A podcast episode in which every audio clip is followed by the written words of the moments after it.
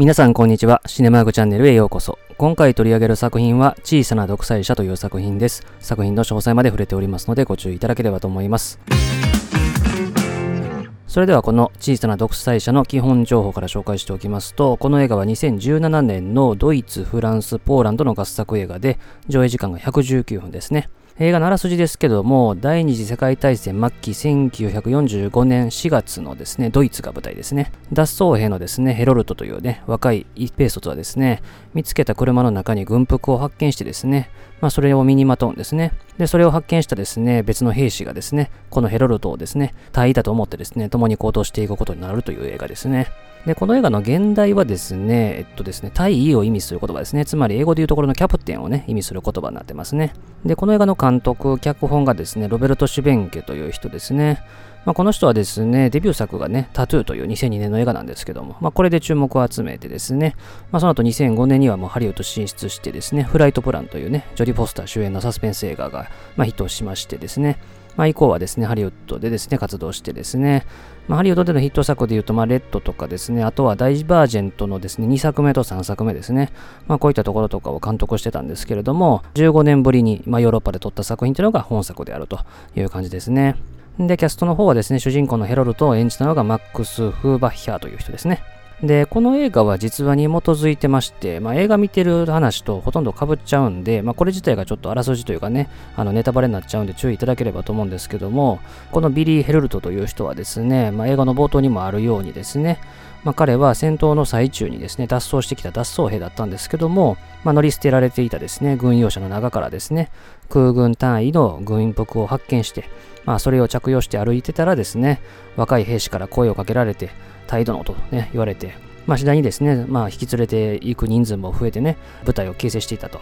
で、検問でですね、身分提示を求められたんですけれども、まあ、拒否して、なんとかやり過ごすなどですね、まあ、自らが空軍隊員であるということをですね、まあ、周囲に分からせていきながら行動していたと。で、さらにですね、この出来事のですね、1ヶ月後にはですね、この映画にも出てくるですね、アシェンドルフ収容所というところにね、到達をするんですね。まあ、ここはですね、まあ、脱走兵とかがですね、収容されていた場所でですね、まあ、そのですね、彼が到着する前にもですね、多くの脱走兵がその収容所からですね、また脱走するというですね、事件も起こっていて、まあ、秩序もですね、崩壊している状態だったと。で、ヘロルトはですね、まあ、相当の名前ですね、まあ、ヒトラーの名前を出して、まあ、ここでですね、脱走する奴らは全員処刑だということでですね、どんどん処刑を始めたんですね。で、穴を掘らせてですね、そこに脱走した男たちを入れて、機関銃操作をして、で、死にきれなかったやつへはですね、とどめの銃をですね、えー、撃ったりとか、あるいは穴に手榴弾投げ込んだりとかですね、まあ、非常に残虐な処刑をしたと、まあ、いうところがね、彼は一番知られてるんですけれども、まあ、その後ですね、その収容所がイギリス空軍からの爆撃で壊されてしまうとですね、なんとか生き延びたヘロロトはですね、生き残った奴らを引き連れて、まあ、各地を転々としながらですね、見つけては処刑をするみたいなですね、犯罪を重ねていったと。で、最終的にですね、彼はですね、ドイツ軍の司令官によって逮捕されてしまいまして、え、5月3日にはですね、ヘロルトはやったことをですね、すべて認めたわけですね。で、彼はその後ですね、懲罰部隊への転属が決定したんですけども、ヘロルトはですね、裁判所へ出頭せずに、えー、逃走したと。で、その後ですね、あの、ご存知のように、ドイツはですね、5月8日ですね、えー、敗戦するという形だったんですね。で、その後の話で言うと、ヘロルトはですね、5月23日に、今度はイギリス海軍に見つかってしまって逮捕されて、まあ、その後の取り調べによってですね、彼の戦争犯罪ですね、つまり収容所でのですね、処刑ですよね、これが明るみに出てしまって、まあ、そこに行ってですね、埋められた犠牲者の遺骨の掘り起こしをしたらところ、195名の遺骨が回収されることになったと。で、翌年にはイギリス軍によってですね、裁判にかけられて、まあ、ヘロルドによって行われた処刑への責任を問われて、まあ、死刑判決が下されて、1946年11月に斬首刑が施行されたというところでですね、彼はですね、まだ20歳過ぎのですね、若者だったんですけれども、まあ、ドイツ軍の軍服を身にまとったところからですね、まあ、隊としてですね、周囲をですね、どんどんどんどんですね、圧倒していって、まあ、最終的には処刑をですね、バンバンしてしまうような人間になってしまったんですね。で、まあ、こういうことが事実としてあったというところで、それを映画化したというものなんですね。まあ、どこまでがですね、脚色なのかっていうのはですね、ちょっと分かりかねる部分はありますけれども、これはですね、ドイツ版のウィキペディアとかですね、あとは監督のインタビューとかの記事も見てるとですね、まあ大体のところが合ってる話なのかなという感じはしましたね。ということでですね、前置きはさておきまして、この映画を見た感想の話をしたいんですけども、まあ、これはですね、まあ、いわゆるなりすまし系の映画ですよね。主人公が他の誰か人物になりすましてバレるんじゃないかとかね、まあそういったところでですね、サスペンスが繰り広げられる、あるいはね、それがちょっとコメディで描かれるとかね、まあそういった映画はたくさんあったんですけれども、まあその中でも代表的な作品になったのかなと。まあ実はベースではありますけどもね。まあこういうなりすまし系の映画で言うと、例えば以前このチャンネルで取り上げためまいとかもそうだし、あとは太陽がいっぱいとかね、それのリメイクのリプリーもそうですよね。あとコメディ映画で言うと、俺たちは天使じゃないもそうに当たるし、あとはガタカとかですね。あとはキャッチミーフユーキャンとかね。まあいろいろあるわけですね。まあちなみに同じナチスドイツ関係で言うとですね、ウォーキング・ウィズ・エネミー、ナチスになりすました男とかね。まあこういった映画なんかもあるようにですね。まあ本当に古くからですね、映画界ではですね、こういうなりすまし系の映画っていうのはたくさん作られてきたわけですね。で、こういう映画っていうのはですね、最終的にどうなるかっていうと、主人公が身ぐるみを剥がされてしまうというところがオチですよね。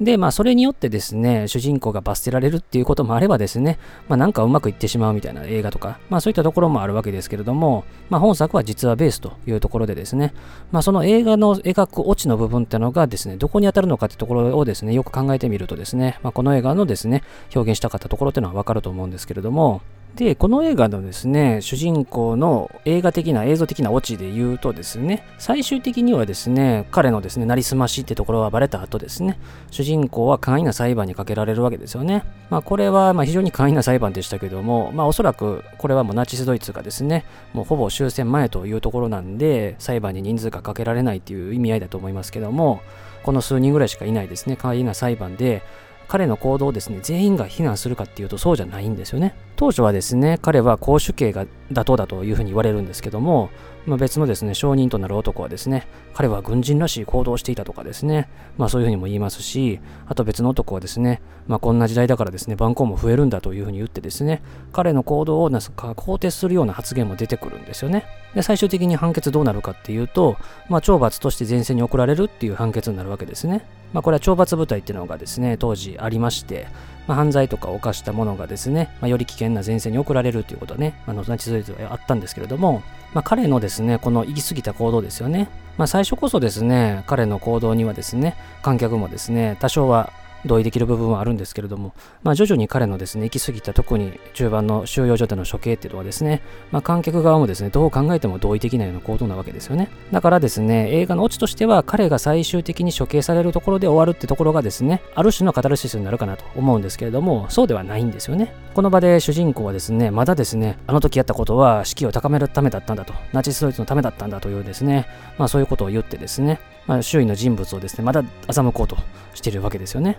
だから彼の発言を聞いてですね、この場にいる人間がですね、あこいつは本気でドイツのために戦おうとしてるんじゃないかっていうふうに思ってしまうわけですね。だからここで懲罰部隊として前線に送るっていうのはですね、まあ、ある種彼のここの経験というかね、彼の軍人としてのですね、行動力ってところをですね、勝って、まあ、最前線で利用してやろうっていうですね、思惑さえ若干感じるところではあるんですけどね。で、最終的にその後ですね、判決が終わった後、彼はですね、何をするかっていうと逃走するんですよね。そしてですね、最終的に彼はどうなったかっていうと、まあ、脱走した先で捕まって処刑されましたよということが字幕で説明されるだけなんですよね。だから、イギリス空軍によって、ね、見つかって、その後裁判にかけられて処刑されてっていう話は映像的には表現されないという形なんですよね。だからまあここでですね、まあ、脱走兵として始まった映画が脱走兵として終わるわけですよね。つまり彼は結局逃げてきただけのものなんだと。戦闘の中から逃げ出した男がですね、最終的に捕まったんですけど、また逃げ出すというところで、結局身ぐるみを剥がされたらですね、つまり軍服を着ていなければ、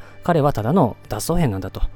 まあ、所詮は一平卒なんだと、まあ、いうところがわかる映画なんですよね。だから、隊員になりすますことはできてもですね、本気になることはできないというところを示しているようにも思えるわけですね。だから、ここの場面を見ればわかりますけども、彼は別にドイツのために本気で戦おうとかそういうふうに思ってるわけではないし、まあ、ある意味ね、その場を生き抜くためのですね、処世術をですね、すごくうまく使っていたという感じで、まあ、それもね、まあ、運も多少はあたにしてよですね、うまく実践できただけだったんだと。当然ですけども、下の立場より上の立場に行った方が命の危険っていうのは少ないに決まってるし、で、前線に行けば当然死ぬ確率は上がるんでですね、まあ、前線の懲罰部隊に行きたくないというところで逃げるというところで、ある種の防衛本能というかですね、まあ、彼が生きるためにどうすべきかっていう行動をですね、まあ、常にとって、まあ、それが彼にとってはただまたまうまくいっていたというだけなんですよね。あとですね、主人公が冒頭に軍服を着る場面とかを見てる感じを見るとですね、まあ、ちょっと権威とかね、まあ、そういったところの承継があるのかなとまあ、脱走兵というですね、逃げの立場から軍服を着てですね、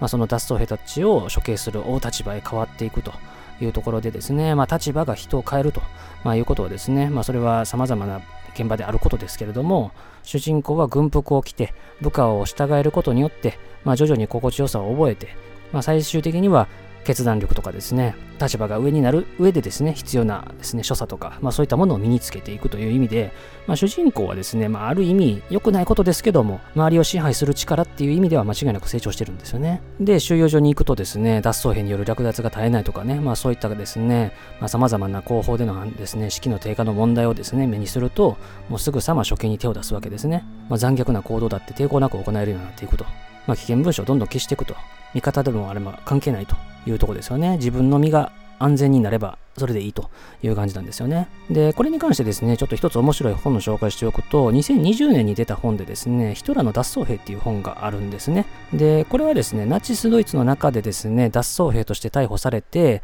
死刑になった人っていうのがですね、まあ、3万人を超えるっていうところがですね、まあ、世界的に見ても異常だという話からですね、まあ、その現実をですね、描いてるですね、本なんですけども、まあ、戦闘中の脱走だけじゃないんですよね。この主人公は戦闘中に脱走して逃げてきてるんですけども、まあ、特に民族上界の抵抗ですよね。アウシュビッツの収容所とかでユダヤ人とかね、まあ、そういったですね、ドイツ人以外の人種に対してですね、異常なまでのですね、浄化活動をしていたってところへの抵抗として脱走した人ってもたくさんいるんですよね。で、脱走した人たちっていうのは捕まると処刑されたんですけれども、まあ、その中でも生き延びた人たちっていうのはですね、まあ、実は戦後、あの裏切り者としての楽園をずっと押されたままで名誉回復できずにいた人たちもたくさんいるんですね。で、それに関しての現実をですね、描いてる本なんですよね。これもすごく面白いと思うんですけども、主人公はそういう脱走兵の立場からはですね、ある意味脱することができているんですよね。たまたま見つけた軍服と嘘をつく能力と権力者としての目覚ましい実力と、ある種の運でですね、脱走兵って立場から脱することができている人間であると。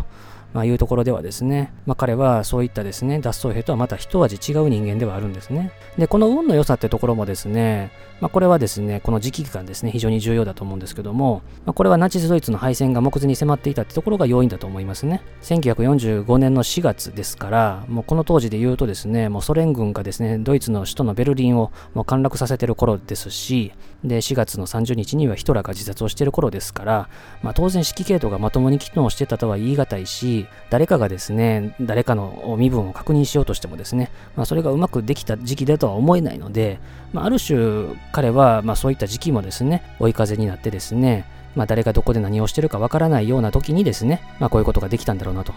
まあ、いうふうにも思いますね。で、ラストの話にまた戻りますけども、まあ、彼は再び脱走することになるわけですね。彼はこの映画の中で描かれた経験ですよね。タイになりすまして多くの兵士をコントロールするというですね、ある種の成功経験をしてしまったわけですね。で、このですね、成功体験ってのはですね、ここの次にまた活かせるだろうと思ってるわけですよね。最前線で戦うのは嫌だ。死にたくない。生きていたいというところの考えが当然としてですね、また脱走してもうまくいくだろうと思ってたはずなんですよね。だから、脱走兵として始まった主人公が、まあ、一つの成功体験をもとにまた脱走していくと、また動き出すってところはなかなか興味深いし、そこで映像としては終わるのはなかなか興味深いなとは思いましたね。で、まあ、この映画はですね、まあ、その後がまたちょっと面白くてですね、エンドクレジットでですね、この映画はずっとモノクロだったんですけれども、カラー映像に切り替わるんですね。で、しかもですね、現在のドイツに変わるわけですね。で、何が行われるかっていうと、この映画の中で出てきたナチスドイツのですね、まあ、軍服を着た兵士たちがですね、現在の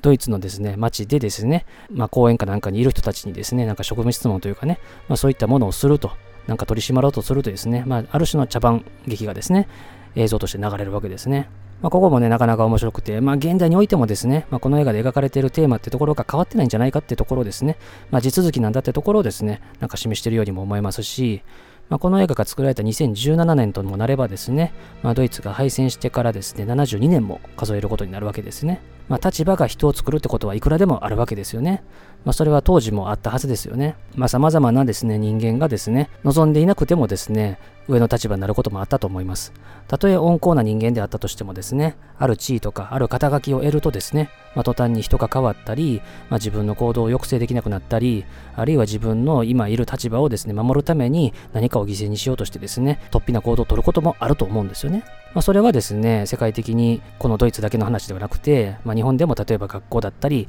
家庭内だったり、会社内だったり、ある組織の中だったり、まあ、いろんなことに当てはめることができると思いますし、まあ、本作の主人公は序盤こそ嘘ついてたんですけども、まあ、徐々に大尉というポジションにいることに慣れてくるとですね、まあ、その嘘をつくっていうところの部分とですね、まあ、本気でやろうとしているところのですね、まあ、境目がこの映画を見てる観客視点からすると徐々にわからなくなってくるんですよね。だから最後の裁判の場面でもですね、ドイツの士気を高めるためにあったんだっていう発言もですね、なんかちょっと本気のようにも聞こえてくると、まあ、いうところがね、非常に怖いところですよね。まあ、人間誰しもがですね、嘘をつくことがあると思いますし、まあ、その嘘をですね、見抜く力が人によっても様々であると、まあ、いうところでですね、まあ、様々なデマとかがルフされたりとかですね、まあ、そういったところにもつながってくる話なので、まあ、この映画はですね、本当に現代にですね、この実話を映画として復活させたというかね、まあ、そういったところは大いに意味があるなというところをね、すごく感じた作品ですね。で、まあ、本作を見てちょっと思い出したのはですね、やはりですね、スタンフォード監獄実験の話ですね。まあ、これ非常に有名な実験ですけども、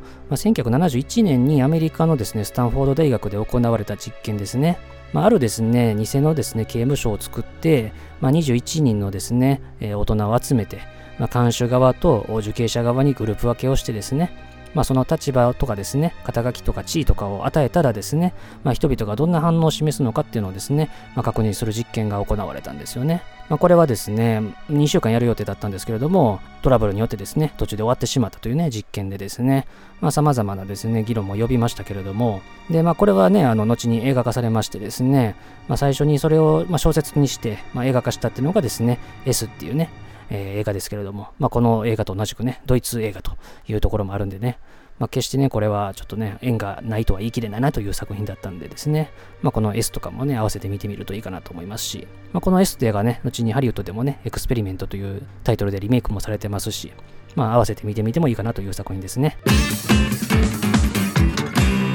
ということで今回は作品紹介として小さな独裁者という作品を取り上げました。ちょっとタイトルからはですね、内容がなんか想像しづらい、まあ、小さながひらがなだしですね、なんかちょっと優しいタイトルの映画に見えるんですけれども、まあ実はね、とんでも映画ということでですね、ある若者が立場を得ていくとですね、まあどう変わっていくのかってところをですね、描いた非常に残酷でですね、まあ現代にも通ずるですね、テーマの作品だったなという印象ですね。で、まあ、ロベルト・シュベンケはですね、ハリウッドでですね、まあ、結構ダイバージェントとかは正直は私はいまいちだなという印象があったんで、まあ、こうういうですね、ヨーロッパに戻って作品撮れるってところはなかなかいいなと思ったんでですね、またこういう作品どんどんですね、作っていってほしいなというふうに感じた作品でもありますね。ということで、当チャンネルでは他にも様々な作品の紹介していますので、いろいろ聞いていただければと思います。最後までお付き合いありがとうございました。